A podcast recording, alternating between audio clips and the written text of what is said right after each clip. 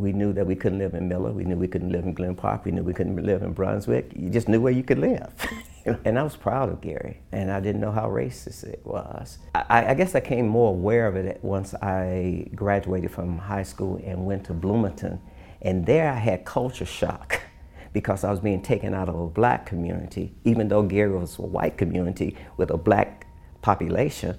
I, I was put into uh, a school that there were 300 blacks among 35,000 students. And I felt the racism there. For example, I had a, uh, a, freshman instructor, and I'll say his name because I think his name needs to be shared. It was Johnston Carr. And what he said to us is if you are a Negro, because that's what we were called then, we weren't African American, so black, if you're a Negro, the best you can get out of my class is a D. And I'm saying, oh, I'm an honor student. I came out ninth in my class, so you're not talking to me.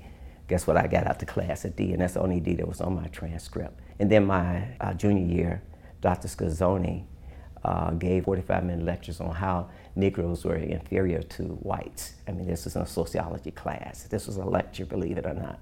And you're sitting there and you're feeling uncomfortable. At that point, students couldn't speak out. Professors were all in all. I mean, you had no way of speaking against a professor.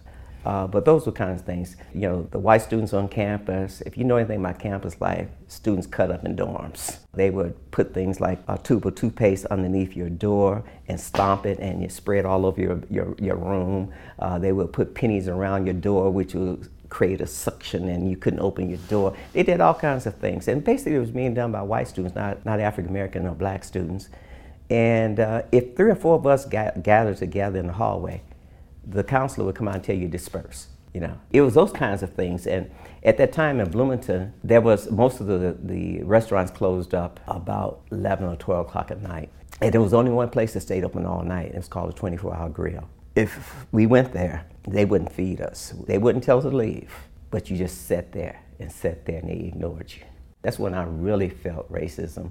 And then when, when that opens your eye, then you look back and think about other things. Yeah you take it. When you feel like you have no recourse, you take it. Yeah, that's what you do. You take it.